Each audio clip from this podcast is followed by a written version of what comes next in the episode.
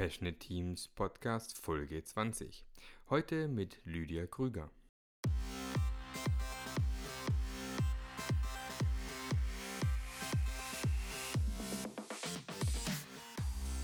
Was ist das Geheimnis passionierter Teams? Warum gibt es nur so wenige davon? Und wie können wir es schaffen, dass es mehr werden? Wenn euch diese Fragen umtreiben, dann seid ihr hier genau richtig. Wir sprechen mit nationalen und internationalen Experten zu diesem Thema und gehen dem Geheimnis passionierter Teams nach. Denn das ist unsere Passion, dafür brennen wir. Willkommen beim Passionate Teams Podcast.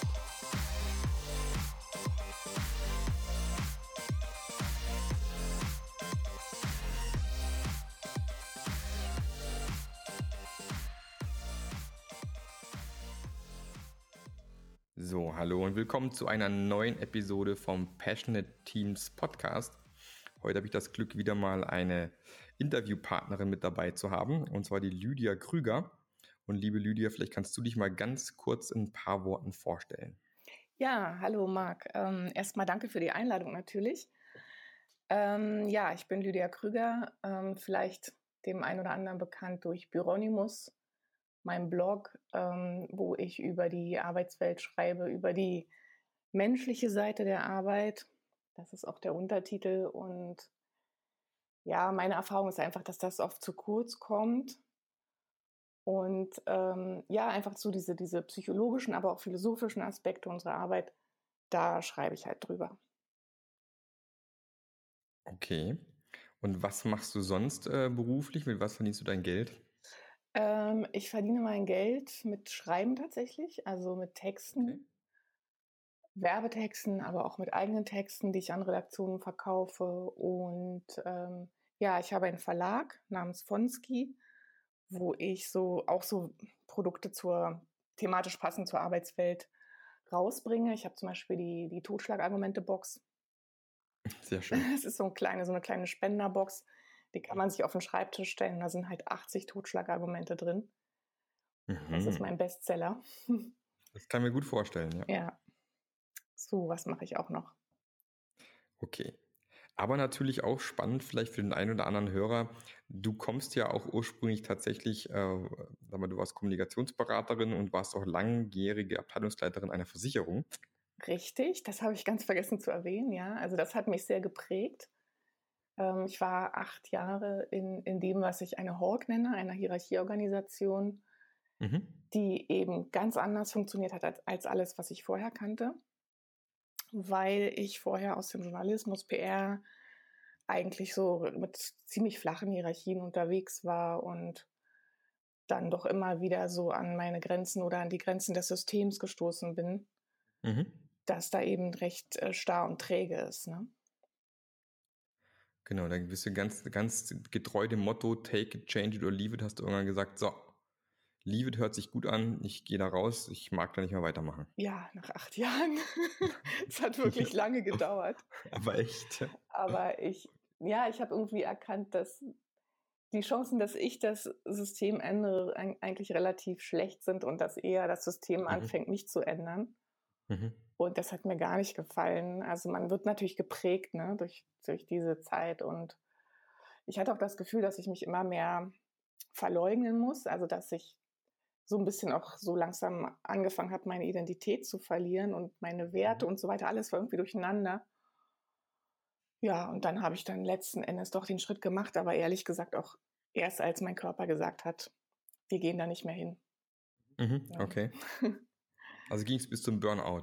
Genau, das ging bis zum Burnout und gar nicht mal wegen Stress, sondern wirklich wegen diesem inneren Widerstand, den ich äh, mhm. dann entwickelt habe und diese inneren Konflikte, die sich ja auch nicht im Außen irgendwie lösen ließen. Ne? Also das war, mhm. das ist es halt, das System. Ähm, und das gilt natürlich für so eine Organisation ganz besonders. Funktioniert nach seinen eigenen Regeln und die Menschen verhalten sich logisch in diesem System und intelligent in diesem System die meisten Menschen. Und dann gibt es halt so Querschläger, Quertreiber wie mich, die halt irgendwie die Sachen hinterfragen wollen und sagen, ja, Moment mal, aber warum machen wir das so und warum machen wir das überhaupt? Und ja, da ähm, habe ich jetzt, seit ich raus bin, habe ich sehr viele Menschen kennengelernt, die auch so ticken wie ich und mhm. Du vielleicht auch, ähm, mhm. denke ich mal. Und ähm, die meisten schaffen das nicht in, in so einem Umfeld zu überleben auf Dauer. Genau, das, das ist echt ein spannendes Thema, was wir tatsächlich auch ein Thema zu dieser Folge machen können. Finde ich eine total coole Sache. Und zwar ähm, würde mich dann ultimativ mal interessieren, was so die, die, die Hauptgründe waren, die dich dann im Prinzip aus diesem System, also aus diesem, aus deinem Job noch herausgetrieben haben. Du hast schon so schön gesagt, mit den Werten hat es nicht mehr gepasst. Was waren so die, die, sagen wir mal, zwei, drei Punkte, die dich am meisten gestört haben? Also am meisten gestört hat mich die Hierarchie, mhm. weil ähm, Hierarchie hat ganz viele Auswirkungen, die, die einfach ja, menschenfeindlich sind oder die, die halt nicht unbedingt einem guten Zusammenleben förderlich sind. Das sieht man ja auch in anderen ähm, Organisationsformen, das sieht man in der Kirche, das sieht man in der Armee, wobei das da ja irgendwie auch noch Sinn macht, weil es ja dann irgendwie eine Befehlskette gibt.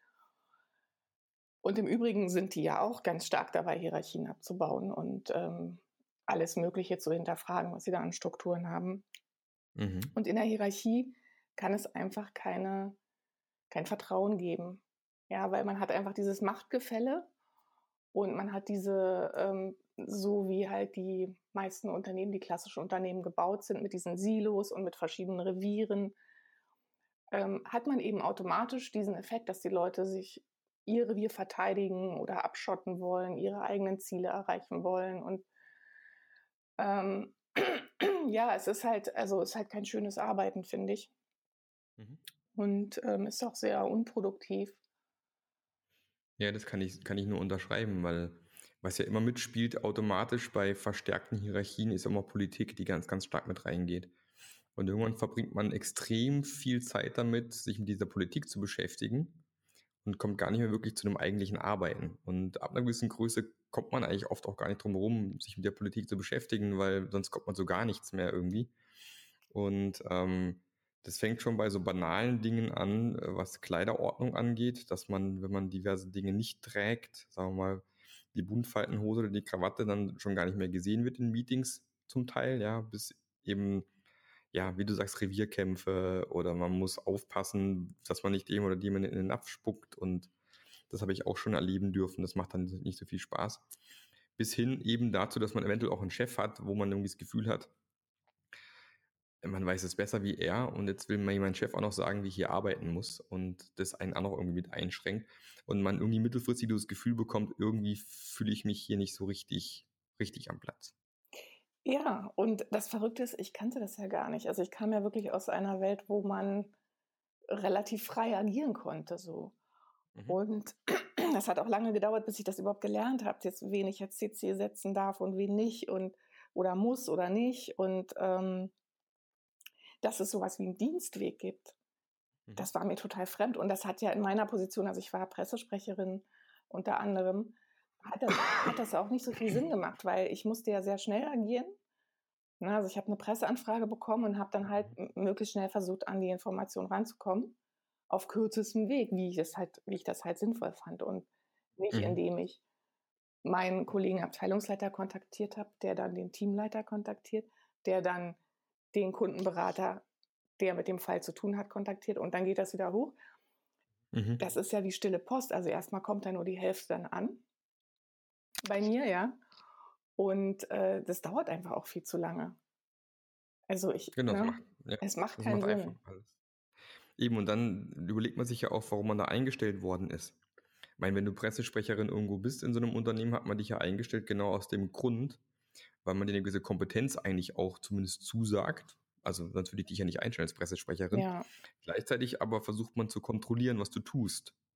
Also fehlt irgendwie aus Vertrauen. Also man genau. hat irgendwann das Gefühl, äh, äh, vertraust du mir jetzt hier in meinem Job oder nicht?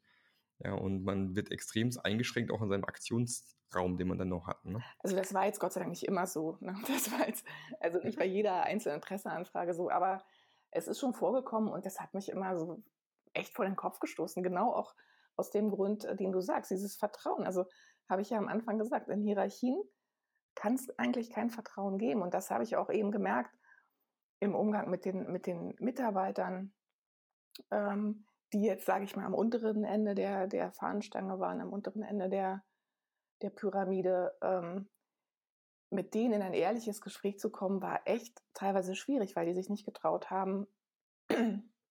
Ich war ja auch für die interne Kommunikation zuständig und die haben sich mhm. nicht getraut, dann mal einfach zu sagen, was Sache ist. Ne? Oder ich habe es geschafft, das Vertrauen aufzubauen. Sie haben es mir erzählt und dann musste ich halt sehr, sehr vorsichtig sein, was ich jetzt mit dieser Information mache und so. Also es war wirklich, ja, es war sehr viel Angst auch äh, in diesem Unternehmen, obwohl ich sagen muss, das war jetzt kein böses Unternehmen. Also es gibt viel schlimmere Haifischbecken als jetzt so eine, so eine mhm. Krankenversicherung. Aber ähm, trotzdem, man kann auch auf subtilem Wege Angst erzeugen bei den Mitarbeitern. Das muss jetzt nicht irgendwie so offensichtlich sein durch Mobbing oder irgendwas, sondern die Leute hatten einfach Angst, dass sie ähm, auf Deutsch gesagt einen Anschiss kriegen, ja, wenn sie sich irgendwie äußern oder dass sie vielleicht äh, woanders hin versetzt werden und so weiter. Also es waren, mhm. es reicht schon, wenn diese, wenn dieses Gefühl da ist. Es muss gar nicht jetzt real, weil unser, ich nenne ihn immer den Oberhäuptling, unsere Oberhäuptlinge haben halt immer gesagt, ja, wieso haben denn die Leute Angst? Denen passiert doch gar nichts. Hm. Aus deren Sicht war das so, ne? Aber aus Sicht der, der ähm, kleinen Angestellten, sage ich mal, sah die Welt eben ganz anders aus. Und da reichte das schon, wenn plötzlich äh, der Vorstand bei denen anrief. Auf genau, nee. Wege. Ja. Der Vorstand ruft mich an. Ja, na klar, da kriegen die schon einen Herzinfarkt, da muss der gar nicht viel machen. Ja, ja, genau. Es ist halt ultimativ die Angst, man könnte gekündigt werden. Also, ja, ultimativ hat man immer Angst, man könnte seinen Job verlieren. Und ich glaube, für viele, ich glaube auch speziell ist auch was, was Deutsches manchmal so ein bisschen, wie ich manchmal das Gefühl, für viele Deutsche ist es ja eine der größten Horrorvorstellungen, einen Job zu verlieren. Ja. Und, ähm, und wenn man das dann noch geschickt anstellt, Anführungsstrichen geschickt, dass diese Angst auch mit immer geschürt wird, ähm, dann, dann setzt sich das nieder in kleinste Aktionen. Dann, dann kriege ich eine Einladung von meinem Chef einfach zu einem One-on-One, -on -one, einfach kurzes Gespräch im Büro. Der will vielleicht gar nichts Böses von mir, aber trotzdem habe ich gleich die Panik.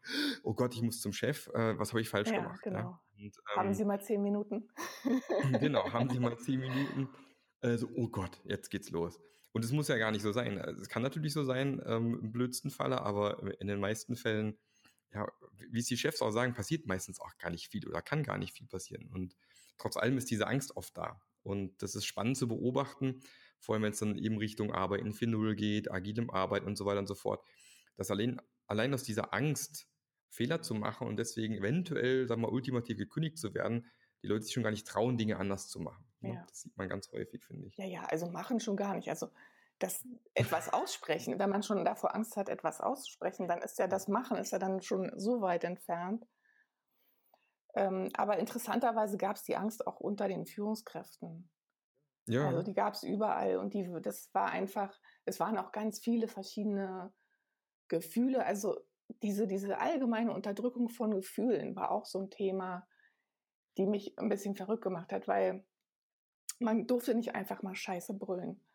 Ja, wenn etwas schiefgegangen ist oder man, also ganz viel Wut auch musste man unterdrücken. Also kann ich jetzt für mich sprechen, aber ich weiß es auch von Kollegen, die dann halt irgendwie mit gesenktem Kopf da irgendwas geschluckt haben, wo sie sich eigentlich, wenn sie sich am nächsten Tag im Spiegel noch äh, ansehen möchten, hätten wehren müssen. Mhm. Ja, aber das, das sind halt so Faktoren, und im Grunde führt das dazu, dass gerade in der Führungsetage man halt oft mit, mit so einer Maske unterwegs ist, ja. Genau, und das Witzige ist ja, so eine Kultur sich extrem schwer verändern lässt. Ich erinnere mich gerade an diese Metapher, ich weiß nicht, die kennst du bestimmt auch mit den, mit den Affen und der Leiter, wo irgendwie eine Leiter in einem Käfig steht und ähm, mhm. die kann man hochklettern und oben hängt eine Banane. So, jetzt klettert ein Affe hoch, will die Banane holen und werden alle anderen Affen mit Wasser nass gespritzt. So, was passiert in einer gewissen Zeit? Sobald einer auf die Leiter, nur in die Nähe von der Leiter kommt, wird der schon weggekloppt, von wegen, geh von der blöden Leiter weg, weil sonst passiert was Schlimmes. Ah. Ja? Das fällt auf und uns dann, alle zurück. Ähm, genau, auf uns mhm, alle zurück, genau. Ja. Und dann, ähm, und dann fängt man eben an, diese Affen nach und nach aus diesem Käfig rauszuholen, bis vielleicht dann lauter neue Affen drin sind und nur noch ein Affe, der das noch kennt von früher und der quasi nach und nach alle anderen Affen auch erzogen hat. Das geht so nicht. Und ultimativ ist es dann irgendwann so, dass da nur noch Affen im Käfig drin waren die diese, diese Aktion auf die Leiter hochsteigen, nass gespritzt werden, überhaupt nie gesehen haben. Mhm. Und trotzdem haben sie das Verhalten übernommen, sobald jemand Richtung Leiter geht, den da wegzukloppen. Aha, ja? ja? Also diese Verhaltensweisen quasi da geblieben, Mhm. Und ähm, das kannst du eben auch ganz häufig im Unternehmen beobachten. Da war vielleicht mal vor langer, langer Zeit mal irgendwo was und dann hat es geknallt. Und dann hat man sich auf irgend, aus diesem Grund irgendwie plötzlich anders verhalten. Und es hat sich dann quasi, oh, das macht man hier so, hat sich weitergepflanzt im Unternehmen. Und eigentlich weiß irgendwann ultimativ niemand mehr, warum es so gekommen ist. Und trotzdem bleibt es noch da. Das fand ich auch eine sehr spannende Sache. Ja. Das hat man, hat man tatsächlich auch mal versucht nachzumachen mit Menschen. Das fand ich auch lustig. Wir haben so eine, so eine Arztpraxis, das, das, war, den Warteraum gefilmt. Und da war der Raum war voll mit Schauspielern und eine, die reingekommen ist, eben die von dem ganzen Thema nichts wusste. Und dann kam immer ein Gong und dann sind alle aufgestanden. Und ich kurze Zeit haben sie sich wieder hingesetzt. Dann kam wieder ein Gong, haben sie sich wieder alle aufgestanden und wieder hingesetzt. Dann hat die irgendwie gedacht, okay, scheinbar ist es hier so, wenn der Gong kommt, muss ich aufstehen. und, dann haben die, und dann haben die nach und nach die Schauspieler quasi aufgerufen zum Arzt in Anführungsstrichen, bis sie irgendwann noch allein im Zimmer war. Und wenn der Gong kam, ist sie aufgestanden, wo sie noch allein war, trotzdem noch. Und dann kamen irgendwann noch weitere, noch weitere Leute dazu, die es auch nie vorher gesehen hatten, kamen auch rein. Und sie ist trotzdem tapfer immer aufgestanden, wieder hingesetzt, wenn der Gong kam bis die anderen irgendwann auch mitgemacht haben. Also das ist total lustig, wie, wie Menschen dann auch ähm, Verhalten übernehmen, was mal irgendwie, weil man das macht man hier halt so. Ja. ja. Und keiner mehr drüber nachdenkt, ist es sinnvoll, was wir hier tun. Ja, wow, das kannte ich noch gar nicht in der Form. Das ist echt spannend. Ja, und natürlich, klar, diese gegenseitige Beeinflussung, na, ne, da gibt es ja auch Studien, es braucht nur irgendwie drei Leute, die im Schwarm umkehren und dann folgt der Rest. Also es ist so, ja, da sind halt Dynamiken am Werk. Ich finde das eigentlich, ich finde das total spannend, aber wenn man mittendrin steckt, ist das nicht so cool, weil man sich halt sehr schwer irgendwie wehren kann, ja, gegen diesen, gegen diese, ja, Peer Pressure oder diesen, dieses System halt einfach mit all seinen Wechselwirkungen. Genau, ja. Und deswegen tun sich halt vor allem Unternehmen schwer, die es schon lange gibt, weil da einfach etablierte Kulturen da sind, ja. während dann manche anderen relativ neuen, 10, 20, 25 Jahre alten Unternehmen zum Teil dran vorbeiziehen, weil sie eben diese Verhaltensweisen nie entwickelt haben. Ja, und das ist unter anderem auch ein Thema, was da momentan uns alle umtreibt. Aber wie du sagst, es ist dann nicht lustig, in so einem System zu arbeiten. Also, man, also bei mir war es so, ich habe mir meine Insel dann geschaffen mit meiner kleinen Abteilung oder Stabsstelle und so ein paar Leuten, die da halt irgendwie auch affin waren. Und waren, es gab ja auch äh, sehr viele nette Leute. Also um Gottes Willen war das jetzt nicht so ein, so ein schlimmer, schlimmer Arbeitgeber. Aber, na, Entschuldigung. Aber ähm, ja, also ich, man versucht halt irgendwie zu überleben und ich habe das halt mit meiner Insel gemacht. Ich habe mir immer Projekte gesucht, die mir Spaß machen. Ich hatte eigentlich ziemlich viel Gestaltungsfreiheit, was so meinen Bereich angeht, aber wenn es dann natürlich in andere äh, reinragte, ne, dann wurde es dann schon wieder schwierig. Mhm. Was müsste man aus seiner Sicht denn, denn anders machen? Oder was glaubst du, das sind, was sind erfolgreiche Wege, eine Umgebung zu schaffen, wo, wo, wo Mitarbeiter weniger Angst haben, wo es mehr Spaß macht zum Arbeiten und wo man gerne morgens aufsteht, um dann seinen Job nachzugehen? Also da gibt es ja ganz viele Modelle, ja, die jetzt gerade immer mehr, immer populärer werden. Also ähm, ganz viele verschiedene Methoden, die man einführen kann. Ich glaube, das Wichtigste ist, wieder an, die, an diese intrinsische Motivation der Leute ranzukommen. Weil was mhm. mich am meisten immer wieder erstaunt hat, selbst in einem konservativen Unternehmen, wo, sagen wir mal, 10 Prozent der Leute sowieso mit einem abgeschlossen haben, ja, die werden so mitgezogen und die, an die kommt man nicht mehr ran. Und das ist auch okay, weil die sind schon so oft enttäuscht worden. Hm. Aber der überwiegende Teil ist wirklich, wenn man mit den Leuten spricht, und das war eben, ich habe das oft erlebt, wenn ich dann so in den, an den einzelnen Standorten war und die Leute wirklich sich geöffnet haben, die wollen ja arbeiten, die wollen was Gutes machen, die, die sehen die ganzen Probleme. Und warum lässt man die, die nicht lösen?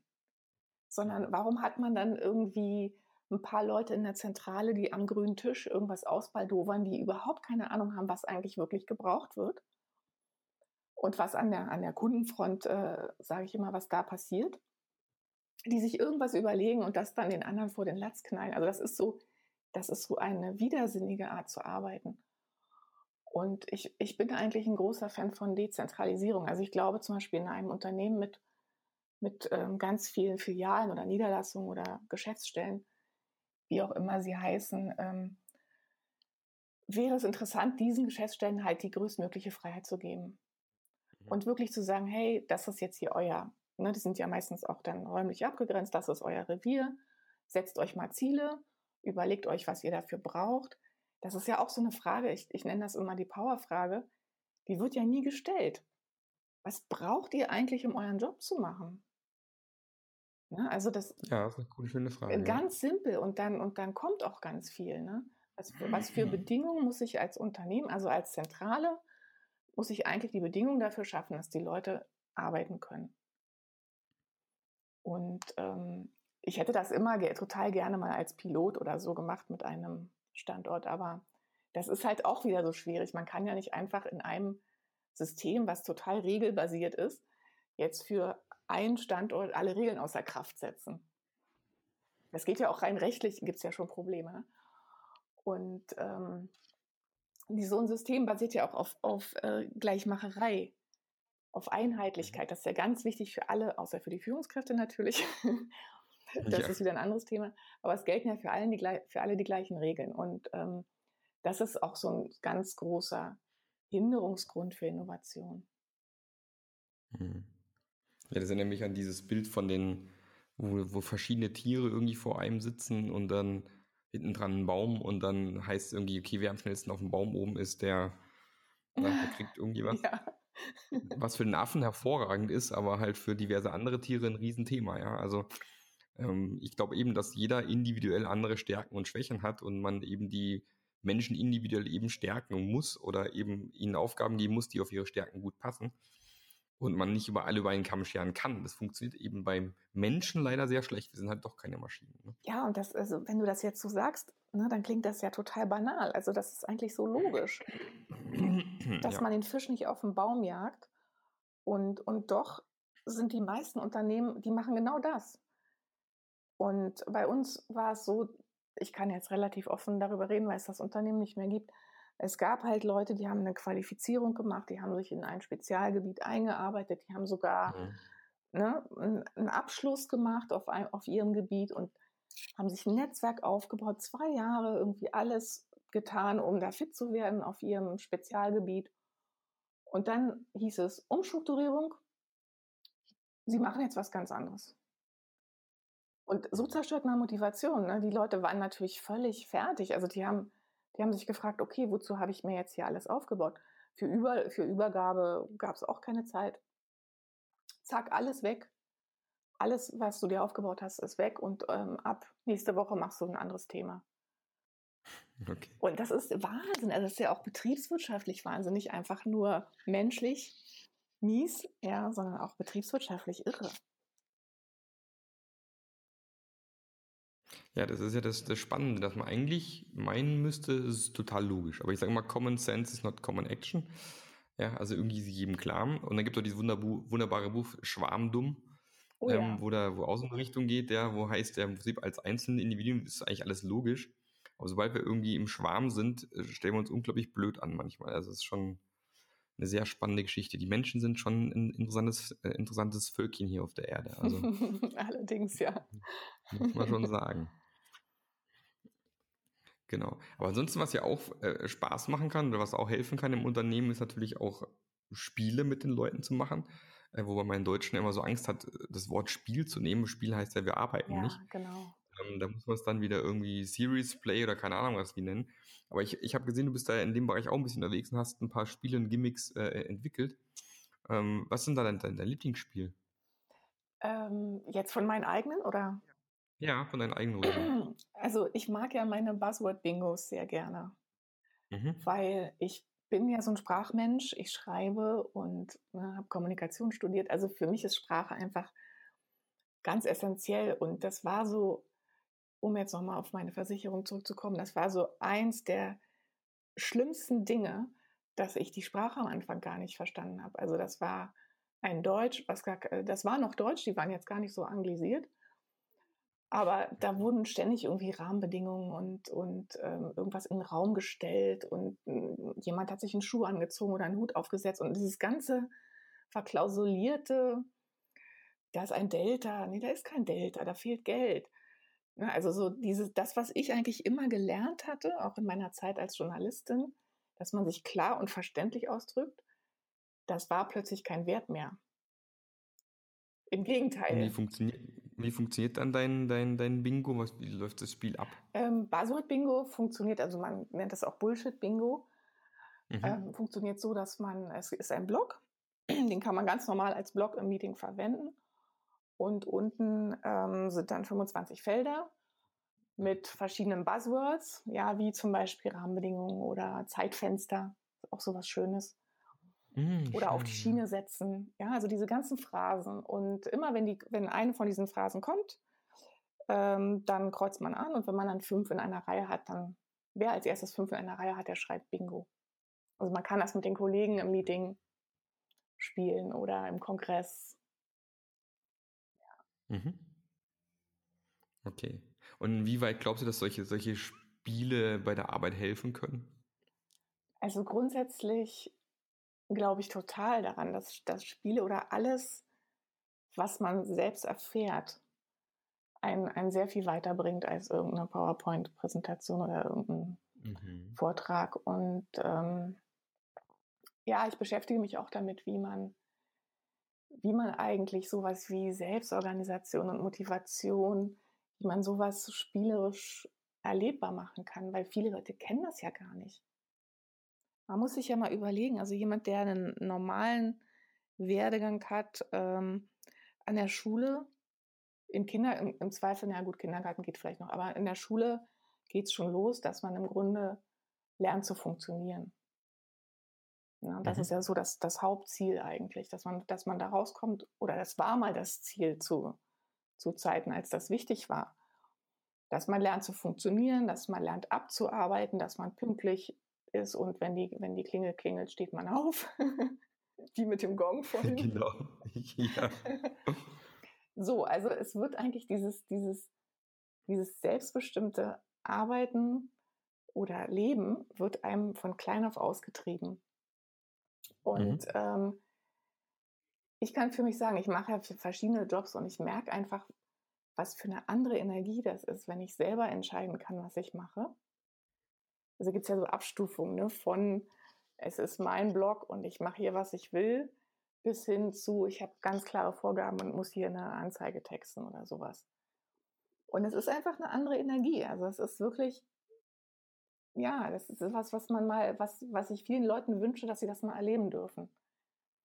Weil es einen nährt. Also es ist, man kann durch selbstbestimmte Arbeit eigentlich gar nicht ausbrennen, weil man gewinnt Energie. Mhm. Und ja, stimmt dir voll zu. Ja, mhm. hast du auch die Erfahrung gemacht. Ja, definitiv. definitiv. Und jetzt, wenn man jetzt in einem Job drin hängt, ach so, da schreibe ich übrigens ein Buch drüber. Uh, ähm, wie soll das Buch denn heißen? Das Leben ist zu kurz für den falschen Job. Und ich will es dieses Jahr fertig machen. Also ich habe es jetzt wirklich ähm, schon fast fertig. Und da geht es eben darum, dass man, dass man ähm, die Kurve kriegt hin zu etwas, was einen nährt und wo man nicht jeden Tag Energie verliert. Weil dafür ist das Leben einfach zu kurz und zu, und es kann so schön sein. das kann wunderschön sein, ja. Oder gibt es auch schon einen Verlag für das Buch? Das bringe ich selbst raus bringst ja, du selbst raus. Ich bin okay. also ein bisschen Control-Freak. Dann lass uns doch definitiv auch nochmal eine Folge machen, Anfang nächstes Jahr, wenn das Buch draußen ist. Dann kannst du ein bisschen was über dein Buch erzählen, wäre bestimmt auch nochmal spannend. Ja, gerne. Genau. Super. Was ich noch gesehen habe auf deiner Seite, du hast hier noch was, äh, was du faire Führung nennst. Ja. Magst du in, in, in, ein paar Worten mal zusammenfassen, was du unter diesem Begriff verstehst? Ja. Ähm, also ich war ja selber länger Führungskraft muss ich gerade mal selber überlegen, was ich da geschrieben habe. Moment, ich gucke mal eben nach. Ähm, ja, versuch's doch mal mit Menschlichkeit oder so heißt, glaube ich, der Artikel, den ich dazu mal geschrieben habe. Also, was, mhm. was ich so spannend finde, ist, dass Führung wird so mystifiziert. Ja, als wenn es irgendwas wäre, was man lernen muss und was irgendwie, wo es Techniken gibt und was weiß ich. Und ich glaube tatsächlich, oder meine Erfahrung ist, das Wichtigste ist, dass man mit sich selbst im Reinen ist und dass man, ja, dass man menschlich einfach ist. Ja, dass man mhm. erkennt, dass man es mit Menschen zu tun hat und man kann das durchaus vergessen. Also das ist mir auch schon passiert. Durch sehr viel Stress, durch sehr viel Druck, ähm, kann das irgendwie ins Hintertreffen geraten und dann sieht man halt nur noch irgendwie Arbeitskräfte, die man einplant mhm. und ähm, ja, also ich, ich denke, sich am nächsten Morgen im Spiegel ansehen zu können und zu sagen, hey, du bist in Ordnung, ist das Wichtigste für eine Führungskraft. Und hinter dem stehen zu können, was man tut und ähm, hinter den Mitarbeitern zu stehen. Das habe ich immer für mich ähm, versucht umzusetzen. Mhm. Schön. Ja, hört sich gut an. Hört sich sehr stark auch nach dem Thema Empathie an. Das ist auch gerade ein Thema, was immer stärker wird. Hier auch äh, Satya Nadella von, von Microsoft hat ja ein Buch zu dem Thema geschrieben, der, wo er gesagt hat, er, er, hat sozusagen auf Empathie umgestellt von der Führung her, mit empathisch mit, mit den Mitarbeitern umgehen. Äh, Dr. Monika Hein hat letztens ein Buch zum Thema Empathie rausgebracht. Also Empathie, glaube ich, wird immer wichtiger und äh, wird mit einer der Erfolgsfaktoren, glaube ich, zukünftig sein, wenn man als Firma weiterhin erfolgreich sein möchte und am Markt bestehen möchte. Und ähm, ich glaube, das ist ein, ein, ein, ganz großes Thema, was da kommen wird. Also ich würde sogar noch einen Schritt weitergehen und sagen, ähm, brauchen wir überhaupt noch Führung? Na, also mhm. wer, wer möchte denn schon gern geführt werden? Also es ist ja so, klar, es gibt solche und solche Menschen, aber es gibt diesen Satz, wo ich jetzt wieder nicht weiß, von wem er ist. Ich glaube von Nico Rose. Niemand geht Freitag aus dem Büro und sagt, Mensch, heute bin ich wieder geil geführt worden. also dieses ganze, Kon ja, dieses ganze Konzept wird auch immer absurder heutzutage. Also die Leute können sich ja selber führen. Wir haben es mit Menschen zu tun, die, ne, die wählen dürfen, die sich ein Haus bauen dürfen, die Kinder großziehen dürfen. Und äh, aber auf der Arbeit müssen die ganz, ganz eng geführt werden. Ne? Das mhm. ist ja verrückt. Ja. Also es geht, glaube ich, viel mehr um Selbstführung dass wir also immer mehr lernen, ähm, ja, uns, uns selbst Ziele zu setzen und die, und die zu verfolgen und umzusetzen und mit anderen empathisch umzugehen und nicht, dass da einer kommt und sagt, so jetzt, du machst das jetzt so. Stimmt. Und das sind auch wunderschöne Schluss, Schlussworte von dir jetzt hier. Und ähm, wenn ihr, liebe Hörer, mal noch mehr von der lieben Lydia hören wollt, dann ähm, ist sie zum einen auch als Speakerin buchbar. Ja. Ne? Und freut sich sicherlich auch, den einen oder anderen Vortrag bei euch zu halten. Ähm, unter anderem zu diesen Themen. Und ähm, wie gesagt, das Buch freuen wir uns auch riesig. Da wird bestimmt sehr, ein sehr schönes Buch. Der Titel hört sich schon mal sehr vielversprechend an. Äh, wenn du mal jemanden brauchst zum Gegenlesen, bin ich gerne bereit. Das kann passieren, und. Ähm, und ähm, ich freue mich jetzt schon auf das Buch und ich glaube auch, dass da sollten wir eine Folge machen nächstes Jahr. Das wird bestimmt spannend. Gerne. Und ähm, Darum sage ich dir nochmal vielen lieben Dank für das nette Gespräch und ähm, wünsche dir weiterhin viel Erfolg mit dem, was du tust. Und vielleicht bis bald zum nächsten Mal. Ja, bis bald. Danke, dass ich hier sein durfte. Gerne. Tschüss. Tschüss.